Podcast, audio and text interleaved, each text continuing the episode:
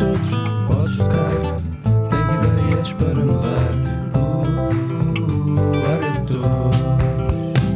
Olá, eu sou o João Neves e este é o Área de Todos, um podcast de conversas informais sobre assuntos sérios com pessoas que transformam as suas comunidades e ajudam a mudar o mundo. Hoje, no Área de Todos, temos o Rui Nuno Castro. O Rui tem já um longo percurso profissional nas áreas do marketing e da inovação e, no seio do movimento Tech for Covid-19, fundou o Student Keep, um projeto que pretende combater a desigualdade no acesso à educação.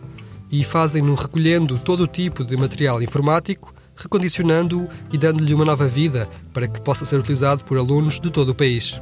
Olá, Rui, bem-vindo ao Área de Todos. Olá, João. Obrigado pelo convite. Como é que surgiu o Student Keep?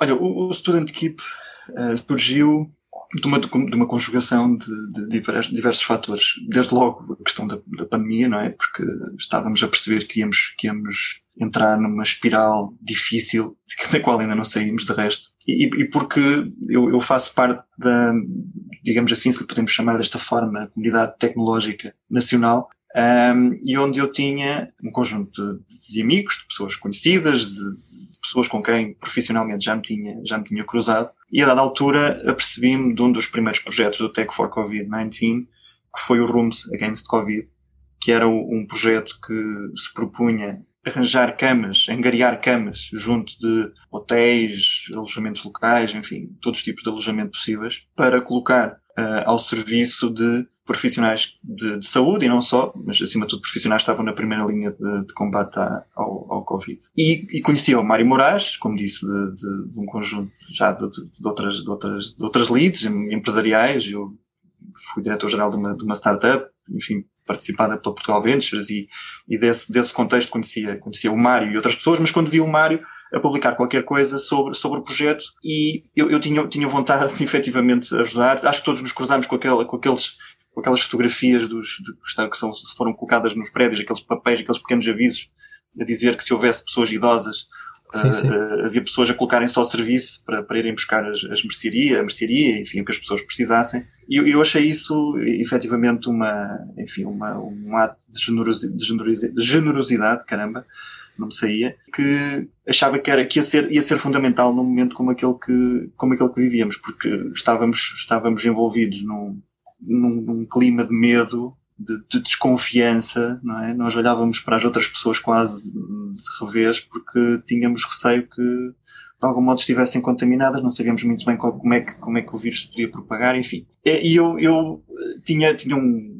uma dificuldade acrescida porque sou aquilo que se pode chamar doente de risco, não é? E isso eh, sentia-me a, a amarrar-me as mãos, não é? E a não poder, e a não poder contribuir de alguma maneira. E, e foi quando tudo se juntou. Tudo se juntou porquê? Porque eu apercebi-me de um, de um problema que estava sem resposta. Porque a minha mulher é professora, eh, é professora, era na altura, ainda é, em Castanheira de Pera, e tinha numa, numa turma de 20 alunos, tinha metade da, da turma uh, sem qualquer forma de. Isto estamos a falar a partir do dia 13 de março, não é? De, e Castanheira, Castanheira de Pera, que é uma zona bastante uh, rural, não é? Digamos interior. Muito rural. Sim, sim, sim. sim. Não é, é interior e, e, claramente não é, não, é, não é do mais urbano, digamos assim, que podemos, podemos conhecer. E, e apercebi-me da, da, da, dificuldade e percebi que aquilo ia ser, ia se replicar pelo país todo. E, enfim, isto, isto rapidamente se, se desenhou na minha, na minha, na minha cabeça uma forma, no mais simples que há, uh, de tentar resolver o problema, porque,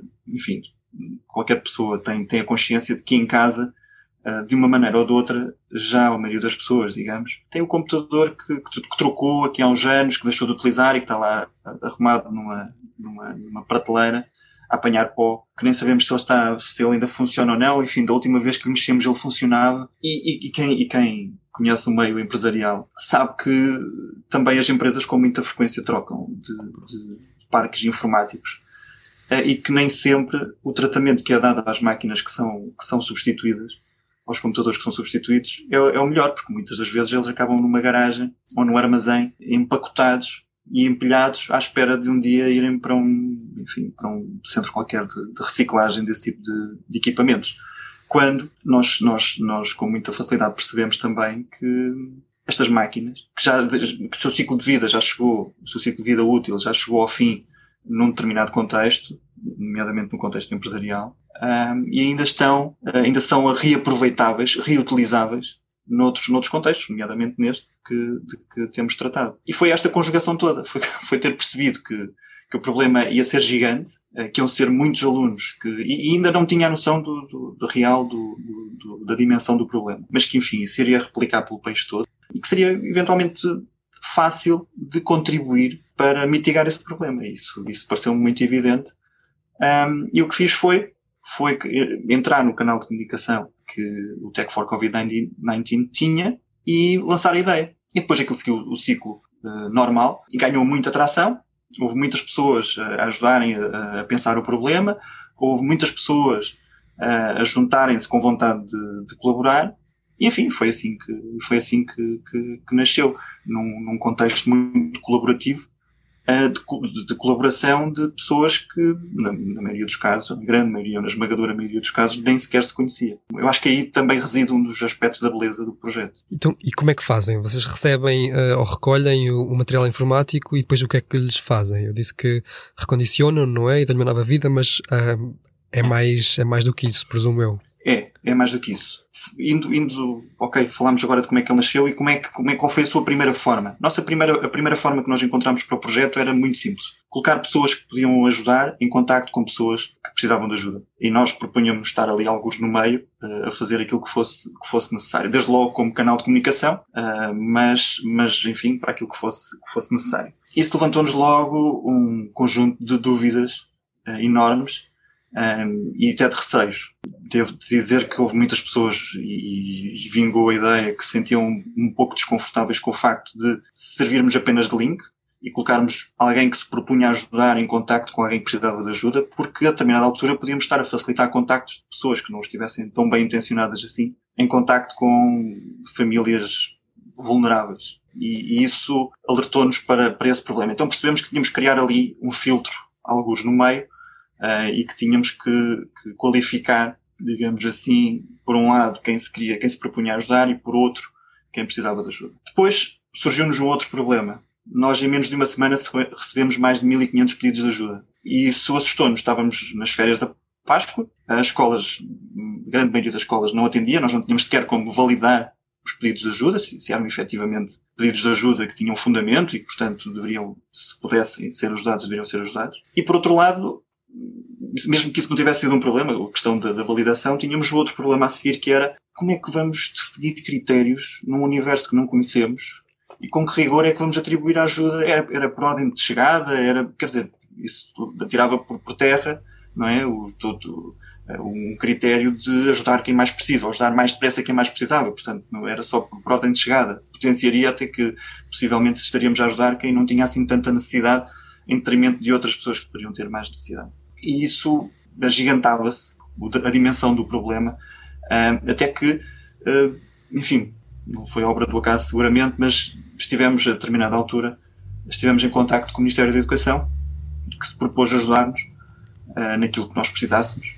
E a primeira coisa que me ocorreu nessa primeira conversa, sem preparação, foi que nós precisamos de ajuda para organizarmos este, este universo de pedidos de ajuda que estávamos a receber e, e percebermos a quem é que devemos ajudar primeiro uh, e, e, enfim, priorizar, priorizar, digamos assim, as, as, as, os pedidos de ajuda que, que, que, recebíamos. E eles foram um pouco mais além. Não só nos ajudaram a, a tratar esses pedidos de ajuda que recebemos, como se, como nos colocaram a, ao dispor a estrutura da, da Direção-Geral de Estabelecimentos Escolares que, que, estava a realizar naquela altura o levantamento de necessidades a nível nacional. Isso permitiu-nos passámos a responder ao levantamento de necessidades que era feito pelas escolas, não é? E ninguém melhor do que as escolas conhece o contexto uh, socioeconómico dos, dos seus alunos. Portanto, isso tirou-nos um peso gigantesco da, da, das costas e passámos a fo focámos-nos exclusivamente na angariação de, de, de, equipamentos, no seu recondicionamento, é? em criar uma, uma, uma, uma bolsa de voluntários a nível nacional. Nós temos aproximadamente 180 voluntários técnicos, pessoas que têm algum skill de, de, de, para, quer do ponto de vista de hardware, quer do, quer do ponto de vista de software, preparar as máquinas para que elas sejam utilizáveis por, por alunos, crianças ou jovens, e depois entregar, de acordo com, com aquilo que for a indicação da, da, da GEST. A GEST está organizada em cinco uh, regiões, sub-regiões, sub e nós já entregamos computadores de norte, de norte a sul. Isto foi possível porque nós, literalmente num fim de semana, desenvolvemos uma plataforma que permitia gerir o fluxo de, de, de comunicação. Desde que uh, havia um registro de intenção de doação, até que o computador era entregue na escola de destino. E, portanto, isso é o, é o limite máximo de informação a que nós vamos. Nós não, não temos, não, não, nem, não temos nem queremos ter informação dos, dos alunos que recebem os, os computadores. Isto porquê? Porque achamos que tem que ser a escola, ou que deve ser a escola, a entregar os computadores aos alunos, desde logo para, para criar um, um compromisso uh, inicial de boa utilização dos, dos, dos equipamentos e uma, da, da, utilização adequada para o qual eles foram, eles estão a ser emprestados pelas escolas e também porque não nos interessava, enfim, ter sequer informação dos alunos porque não queríamos ter que lidar com a questão da privacidade. Isto dava-nos também, ou dá-nos também uma grande tranquilidade relativamente à, à transparência, o rigor eh, do, do, e o critério, ou o rigor no critério de atribuição é garantido pelo Ministério da Educação, e isso facilita-nos bastante a vida, retira-nos esse, esse peso das costas, um, mas também a questão da transparência, ou seja, os, os, particulares ou empresas que se registram para doar os equipamentos têm, vão recebendo informação ao longo do, ao longo do, do processo, inclusivamente ao longo do, do, processo vão recebendo e-mails de notificação. O voluntário já preparou a máquina, a máquina já está pronta para ser entregue, a máquina vai ser entregue na escola tal e a máquina foi entregue nessa, nessa escola. Um, e este foi o, enfim, o modelo final, é o modelo que temos hoje, que, que felizmente conseguimos apurá-lo rapidamente, quase no início do, do, eu diria que né, as primeiras duas semanas estávamos a aprender a andar, mas depois disso o, o, o projeto entrou neste, neste carril e tem, tem seguido este caminho, este curso até, até hoje, e felizmente acho que tem, tem corrido tudo bem. Uh, e passado, passado praticamente um ano, uh, quantos computadores é que já entregaram às escolas? Tens, tens ideia? Olha, nós temos no nosso site, uh, temos um valor que está, que, está atualizado em tempo real, ou quase em tempo real. Mas no, no nosso site hoje temos 2.159 computadores entregues desde 23 de março, que foi, foi quando, quando lançámos o, o, o site, sim, a primeira versão do site online, e quando começámos a receber não só manifestações de intenção de ajuda, de doação, como, como pedidos de ajuda na altura, mas que isso depois deixámos de receber a partir de determinada altura. Este projeto acaba também por ter uma componente de, de economia circular, não é? De reaproveitamento de, dos recursos. Este material informático um, é feito de recursos que muitos deles, ou quase todos eles, são, são finitos, não é? E dar-lhe uma segunda volta também tem esta, hum, esta componente sustentável. Isso também faz parte dos vossos planos ou, ou, ou foi um byproduct que, que, que aconteceu? Acho que sim, acho que foi uma consequência natural daquilo que, que nos propunhamos fazer, não é? Estávamos, a, estávamos, estávamos e estamos a, a, propor uh, a reutilizar uh, computadores. Mas isso foi desde o princípio que percebemos que esse seria o pilar, uh, o pilar fundamental do, do, do projeto. E levámos-lo sempre muito a sério. Empresas fizeram doações monetárias, empresas de outras organizações, não são empresas, mas, mas quando decidimos, enfim, as doações tinham, tinham um propósito, não é? De, de na, maioria, na grande maioria dos casos, para uh, aquisição de, de, computadores para, esta, para, esta, para responder a este, este problema. Nós não, logo desde a primeira hora, até por dois fatores uh, uh, muito, muito, muito óbvios, o facto de ser, destes fatores serem óbvios também demonstra o quão óbvio é a importância, ou quão óbvia é a importância da, da economia circular. Ou seja, nós tínhamos hum, determinado valor para investir em, em, em, em aquisição de, de equipamentos e, e, quando vamos quando vamos ao mercado, né, depois tínhamos lá está, tínhamos também pessoas responsáveis por fazer esta pesquisa, para ir ao mercado e perceber quais eram as, as, enfim, as possibilidades ou as melhores possibilidades para adquirirmos computadores para esta finalidade, era, chegámos facilmente à, à conclusão que a, eh, a, a aquisição de, de, equipamentos condicionados permitia-nos um, adquirir computadores que tinham, que respondiam a, nós, nós, nós logo no início também definimos um perfil mínimo das, das, das características técnicas que os computadores tinham que ter para que pudessem responder uh, às necessidades que eram colocadas aos alunos nestas circunstâncias de ensino à distância, uh, para que, enfim, desse limiar para baixo procurássemos não aceitar máquinas porque representaria perda de tempo dos nossos voluntários e possivelmente uma, uma ajuda que não, que não, não seria efetiva para, para, para os alunos. E então uh, percebemos que com o mesmo dinheiro, se, se fôssemos ao mercado de recondicionados, conseguíamos uh, adquirir mais máquinas do que se fôssemos ao, ao mercado de, de, de, computadores novos. E portanto assim foi. Portanto, desde, desde a primeira hora, desde a primeira aquisição que fizemos, também uh, adquirimos computadores condicionados. Nunca, nunca adquirimos computadores novos. E, e isso porque efetivamente achamos que faz todo o sentido. Portanto, esse foi o pressuposto que nos, que nos motivou um, a lançar o projeto, foi acreditar que há no mercado e fora do mercado, portanto, em circuitos que já não estão potencialmente reutilizáveis, há muitos computadores que poderiam ainda ser colocados ao serviço e que, e que estariam mais do que preparados para, para, para essa finalidade e que, que, serviriam e responderiam às necessidades dos alunos. Sim, esta é uma, é uma questão uh, para mim muito interessante que eu posso dizer-te que neste momento grande parte de, do meu material informático, computador, uh, fones, telemóvel e tudo isso é ou recondicionado ou comprado em segunda mão. Gosto, acho, acho que faz, faz, sentido. De vários pontos de vista, até económico e, e sobretudo, uh, sustentável.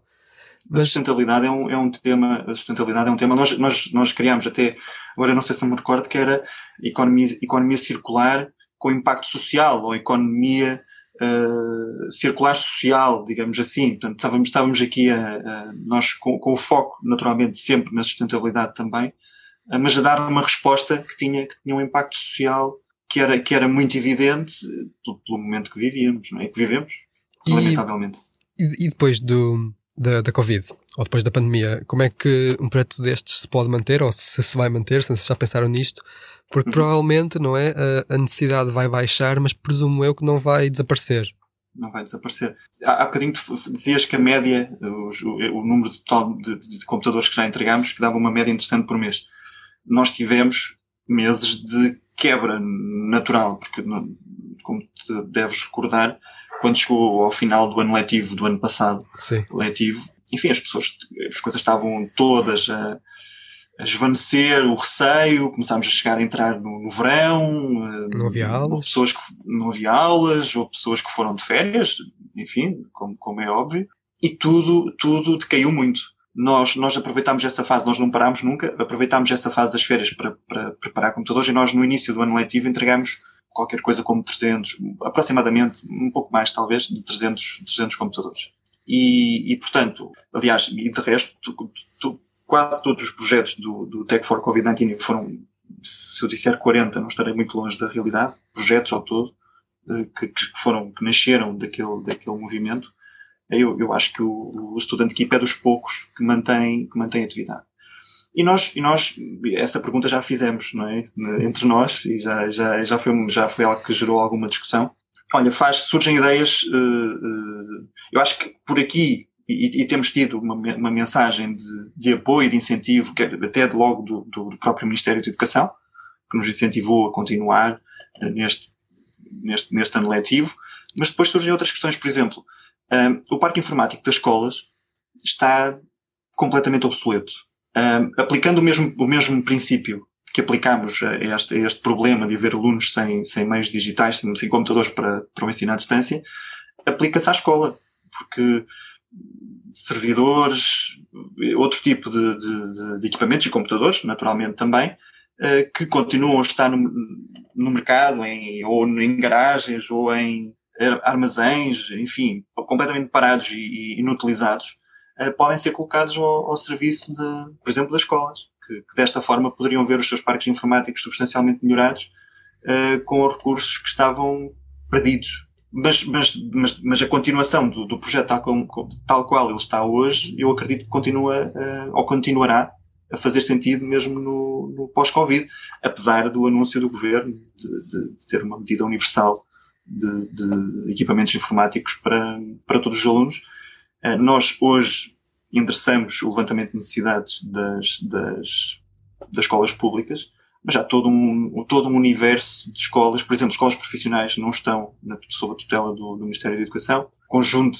porque temos recebido pedidos de ajuda também daí, portanto, não só isto, também ajuda-nos a, ajuda-me a ir àquele tema, àquele tema que há pouco te, te referi, referia, que poderíamos, que poderia falar daquilo que foi a nossa eventual perda de foco a determinada altura, porque queríamos chegar a várias, a várias, a várias áreas. Universidades, as universidades também, também tivemos uma série de contactos com a Universidade do Porto, uh, com, com várias universidades, agora da Universidade do Porto lembro-me de, de, assim, de memória, mas também da Universidade de Coimbra, uh, que, que nos contactou para vermos de que forma é que poderíamos colaborar. E nós, a determinada altura, percebemos que tínhamos que nos cingir à escola pública porque era a única forma de sermos eficazes, ou era a, única, era a forma de sermos o mais eficazes possível na, naquilo que era a nossa capacidade de, de, de realizar algum trabalho em prol desta causa.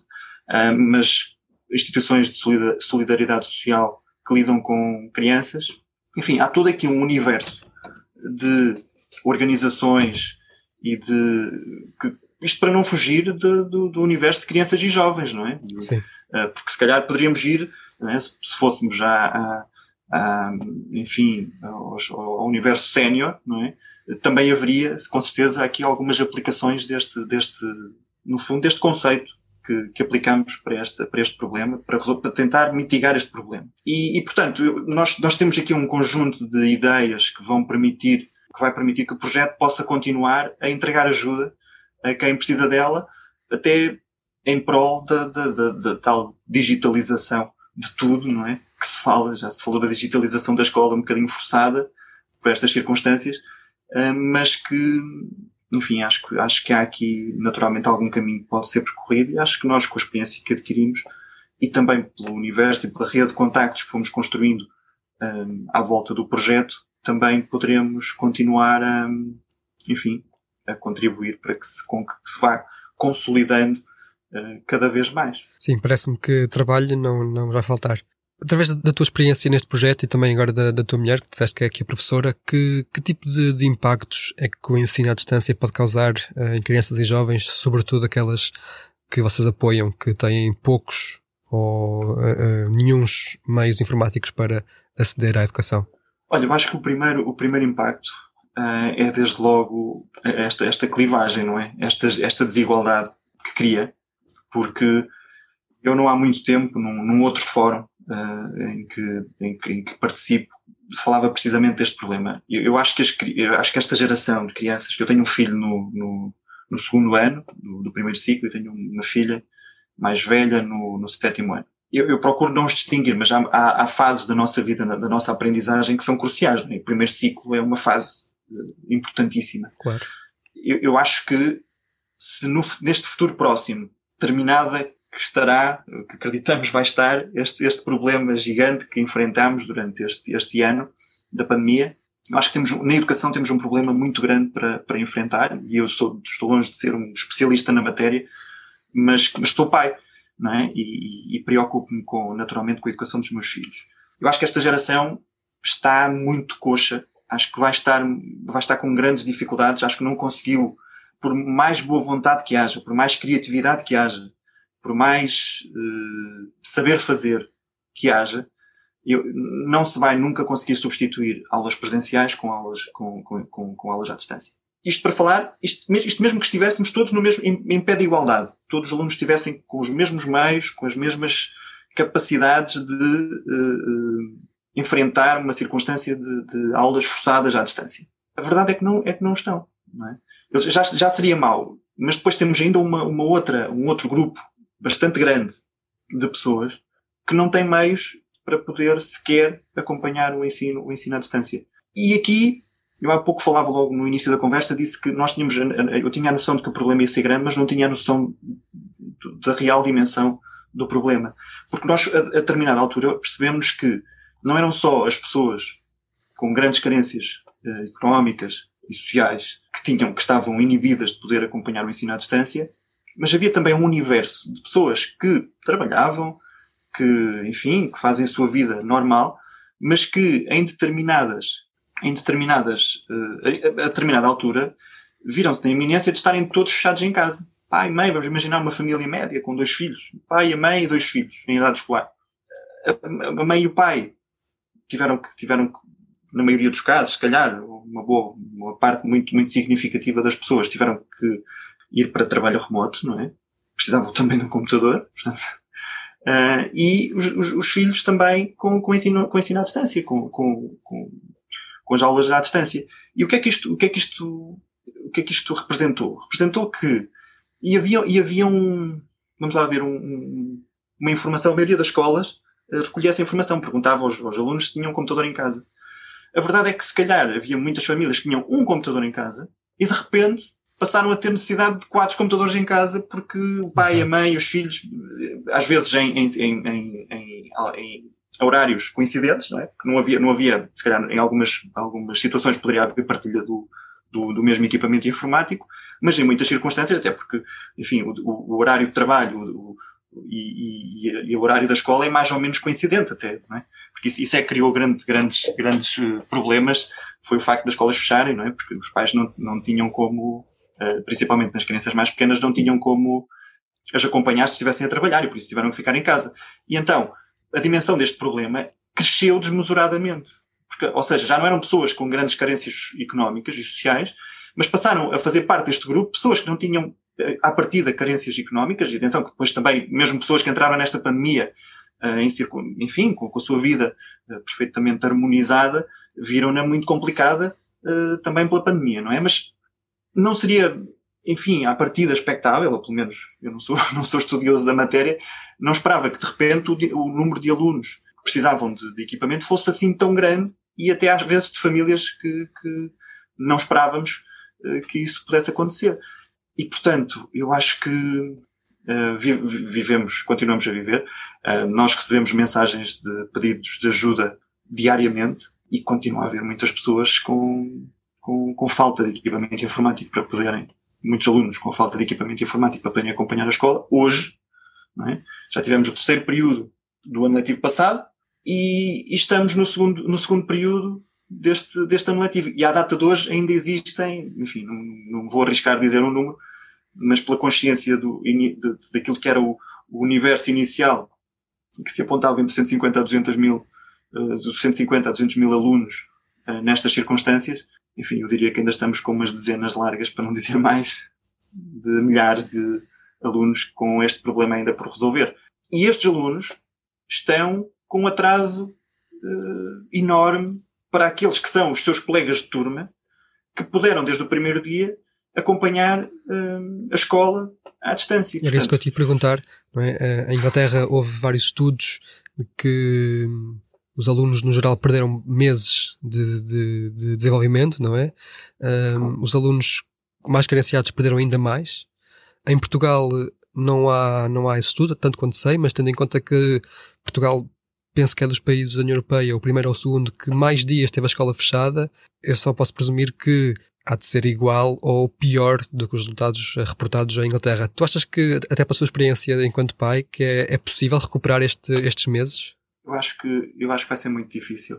Eu, eu já não sei, já não sei onde é que vi alguém a defender esta, esta ideia, mas a ideia de reter todos os alunos neste ano, no mesmo ano, enfim, eu se calhar há uns meses atrás poderia, poderia não acompanhar completamente, mas agora, agora tenho algumas dificuldades em não acompanhar esta ideia, porque eu acho que só assim, quase como se este tivesse sido um ano zero, ou algo, ou algo, ou algo assim do género, de outra forma eu não vejo como é que progredindo uh, os, o, a escola seja capaz de repor tudo aquilo que não foi, que não, não foi ou apreendido ou consolidado neste, neste período, porque estamos a falar, se somarmos o terceiro período, nós estamos praticamente no fim do segundo, não é? Já não falta tudo. Se somarmos o terceiro período do ano passado com os dois períodos deste ano, os dois primeiros deste ano, estamos, temos um ano letivo. E nós tivemos um ano letivo em que tivemos todos os nossos alunos em casa, em circunstâncias difíceis, em que no, no terceiro período do ano letivo passado os professores também se estavam a habituar a, a, a, lidar com isto. E que ainda não, se calhar muitos deles não tinham ainda percebido que dar aulas à distância, dar, dar aulas através de um computador não é a mesma coisa que dar aulas com os alunos ao pé de, ao pé de si. E, portanto, tudo isto uh, contribui, isto já para não falar naqueles que falávamos há pouco, né, que foram aqueles que, que até hoje não conseguiram acompanhar uma única aula porque não tinham, porque não tinham meios para, para, para o fazer. Não tinham equipamento para o fazer, ou internet para o fazer. Enfim, eu, eu vejo com muita, muita, muita dificuldade que seja possível continuarem a progredir estes alunos e ao mesmo tempo recuperar aquilo que perderam. Não vejo, não vejo como é que isso é possível. Uh, a não ser que haja aqui um, mas lá está. Um reset, não é? É um, é um pai, a, é um pai a falar, não é? É um pai a falar, não é um, não é um, um pedagogo ou, um, ou alguém especialista em, em educação ou sequer professor. E, portanto, é, é, válido na mesma. Uh...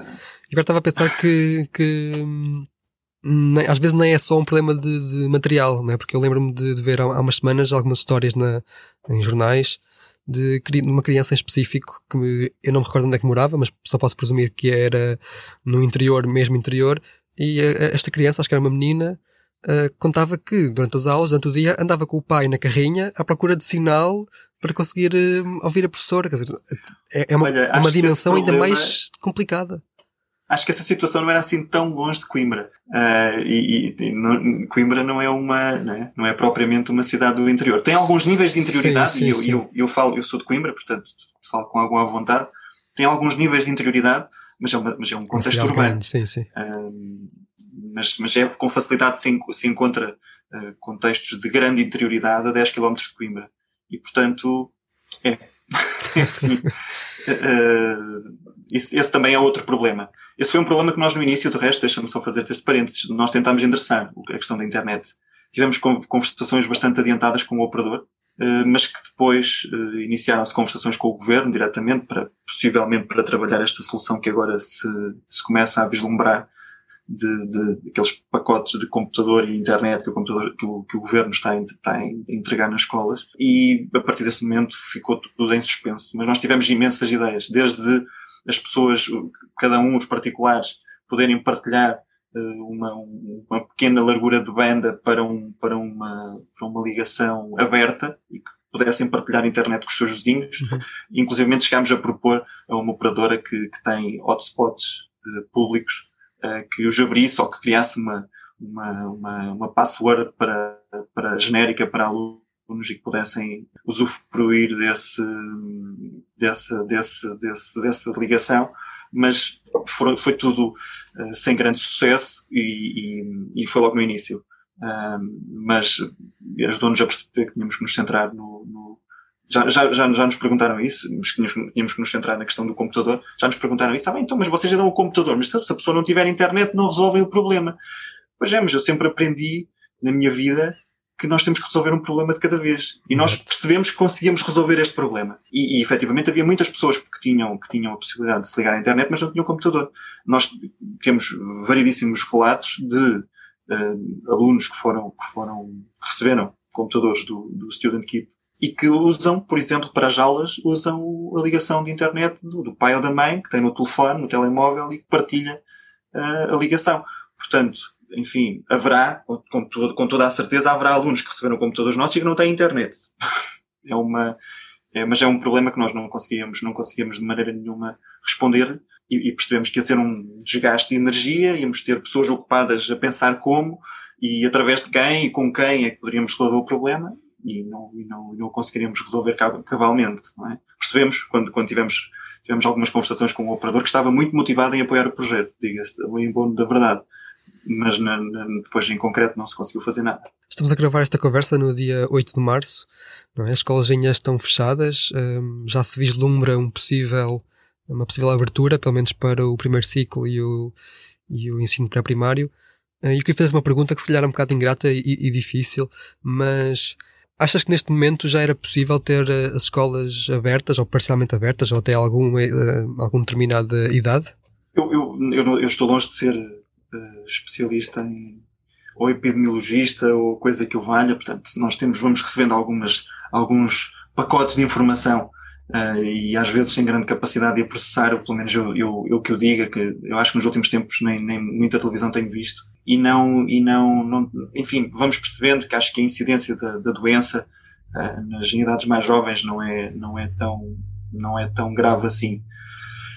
A verdade é que estas, estas crianças, portanto, ou seja, para te dizer que à partida, não é, as que pudessem estar abertas seriam as de, precisa- precisamente aquelas que referiste. A verdade é que eu, é que eu vejo, pela, por uma realidade eh, até próxima, e acho que isso traduz uma boa parte da, da realidade das pessoas, que estas, estas crianças, ok, na escola, naquele contexto, não, não, não estão assim tão, tão, tão em risco quanto isso, mas depois vão para casa. E, e em casa contactam com os pais, muitas das vezes que têm que contactar com os avós, não é? Pelas circunstâncias, pelas atividades profissionais dos pais, pelo, seja, seja pelo que for, e acho que vão colocar em risco hum, grupos de, de, disso mesmo, grupos de risco que ficarão expostos por essas circunstâncias. Portanto, eu diria que, atendendo a, até às aos números que, que, que, assistimos estes, estes meses de, de janeiro, fevereiro e, e, e março, um, eu diria que claramente não tínhamos como ter qualquer ciclo aberto um, em funcionamento com as crianças a frequentar os espaços, os espaços escolares. Por isto mesmo, portanto, porque, porque as, as crianças não vivem em bolhas, não é? Uhum. Uh, e quando vêm para casa expõem os pais, expõem os avós, expõem, enfim, uh, as pessoas que com elas lidam um, diariamente, não é? Porque será possível para muitas pessoas isolar as crianças, os seus filhos dos seus pais, não é? Mas se calhar noutros contextos será praticamente impossível e, portanto, não se vai abrir escolas para crianças que não põem em risco os seus avós e deixar as crianças que, deixam, que põem em risco os seus avós se estiverem na escola, a ir à escola uh, em casa. Portanto, não, não, não, não, consigo perceber muito bem como é que poderíamos contornar este problema, que me parece um problema realmente grande. Uh, e, eu acho que nós, estes meses, pagamos, um, sem dúvida alguma, pagamos alguma ligeireza ou algum excesso de otimismo um, no final do, do, final do ano passado. E, e acho que já, já percebemos da pior forma uh, que, isso, que isso pode dar muito maus resultados. E eu diria que abrir, arriscar uh, alguma escola seria, seria arriscar a voltar atrás no, no, no, problema. E é como digo, seria, será preferível manter as escolas fechadas, desde que, quando isto terminar, quando tivermos a tal imunidade de grupo, quando a, quando a vacina estiver amplamente uh, disseminada pela, pela sociedade, então pensar como é que vamos recuperar o tempo que, que estas crianças perderam. Uh, porque, porque vai ser preciso pensar nisso. E, portanto, eu acho que é preferível temos que lidar com esse problema um bocadinho maior do que sacrificarmos, sacrificarmos mais, mais vidas, não é? Eu, como tu, também não, não sou de todo uh, epidemiologista, muito pelo contrário, uh, também não faço ideia se era possível ou não. Eu acho que, se calhar, naquela altura, em janeiro, elas tinham mesmo que fechar, não é? Agora, confesso que com o decréscimo acentuado dos números, tenho mais dificuldades em perceber porque é que têm estado fechadas, mas aquilo que mais dificuldade tenho em, entender é que não se faça esse, esse equilíbrio, quase negócio entre, ok, uh, obviamente as escolas fechadas é grave, muito grave, mas se nos concentrarmos agora a combater o problema da, da, da contenção do vírus, depois, daqui a algumas semanas, alguns meses, conseguimos focar-nos neste problema e então trabalhar para, para o resolver. Porque se assim for, eu acho que isto é uma, é uma decisão uh, política legítima, não é? Mas eu, eu não, não me recordo de alguém ter posto as coisas nestes termos. Um, mas agora ainda vamos saber como é que vai ser o desconfinamento. Eu acho que tens razão. Eu acho que tens razão. Eu acho que, eu acho que isso é sempre, vai ser sempre uma, uma, uma decisão política e a política vive disso mesmo também, não é? Vive também do risco das, das decisões que se tomam. Um, acho que o, o governo, uh, nestas circunstâncias, acho que, acho que facilitou em demasia no final do ano passado e agora não está, não está a querer ser acusado novamente de, de, de incúria uh, e, de, e de abrir precipitadamente as escolas. Uh, porque isto custa muito dinheiro aos cofres do Estado, diariamente, não é? Porque são muitas pessoas em casa com os seus filhos e a economia está praticamente parada uh, e a morrer. Um, eu acho que é muito difícil de, equilibrar os pratos da balança. Acho verdadeiramente difícil, até porque eu acho que a economia está muito dependente da, do, da abertura das escolas. E, e, acho que o governo não está a querer, não está a querer arriscar de maneira nenhuma. Mas eu diria que há uma expressão popular que diz que perdido por 100 uh, perdido por mil, ou perdido por um, perdido por cem, enfim, como se queira a ordem de grandezas. Mas a, a, a, verdade é que este problema na educação já é suficientemente grande para não, para não podermos disfarçar que ele não existe. Enfim, não sei se é. Eu acho que não é crítico, por exemplo, se nós, se nós não abrirmos nenhuma, nenhuma escola até ao final do segundo período, porque, enfim, restam o quê? Até ao final do, do segundo período. Duas semanas. Poucas semanas, não é? Duas semanas. E, e, portanto, eu acho que já, eu acho que, como dizia, a dimensão deste problema, da, da perda que, que, que, este tempo de, de, de, isolamento e de escolas fechadas provocou aos nossos alunos, é tão grande que nós não podemos, mesmo de maneira nenhuma, o governo não vai poder disfarçar de maneira nenhuma que isto é um problema muito grande e que vai ter que, que apresentar soluções uh, para como podemos todos em conjunto uh, compensar, compensar uh, este tempo que os alunos perderam. E, portanto, eu, eu se calhar, eu se tivesse que decidir, com a pouca informação que tenho hoje, mas aplicando quase exclusivamente o bom senso, diria que, atendendo aos números que se têm visto, eu não tenho acompanhado os números, mas acho que hoje, à hora do almoço, vi qualquer coisa como 300, um pouco mais de 300 casos, novos casos, eh, que já são números muito uh, simpáticos, atendendo àquilo que tivemos nestes, nestes meses que passaram, mas que não estão assim tão longe dos números que tivemos na primeira vaga, e é importante não, não, não esquecer isso. Sim. Eu, eu mesmo, apesar disso, eu acho que abrir as escolas uh, agora poderia representar um risco, ainda algum risco de voltarmos a, a, a enfim, a, a piorar este, estes números que temos aqui, enfim, gradualmente melhorado nestas últimas semanas. Rui, eu gosto sempre de terminar as conversas com uma nota positiva, não é? Alguém que tenha material informático não é, em casa a apanhar pó, ou que não use, ou que queira doar, o que é que pode fazer, não é? Já percebi que há um site que pode lá fazer, mas diz-me ou diz-nos ah, o que é que pode, pode ao, ao, ser feito. Sim, obrigado por, por, por também dar essa oportunidade e até por me lembrares, porque às vezes com, com, vivemos, o, vivemos o problema de tal forma tão, tão intensamente que, que a dada altura esquecemos-nos do, do, do, óbvio e da, daquilo que é mesmo importante. E efetivamente nós temos o, o site, eu diria que o site é, é a âncora da nossa, da nossa operação. Eu dirigia uh, este apelo a particulares, às pessoas que em casa eventualmente tenham um computador que já não precisam, que já encostaram lá num, num móvel em casa e não, e não utilizam, mas lance também, ou igualmente, o apelo às empresas.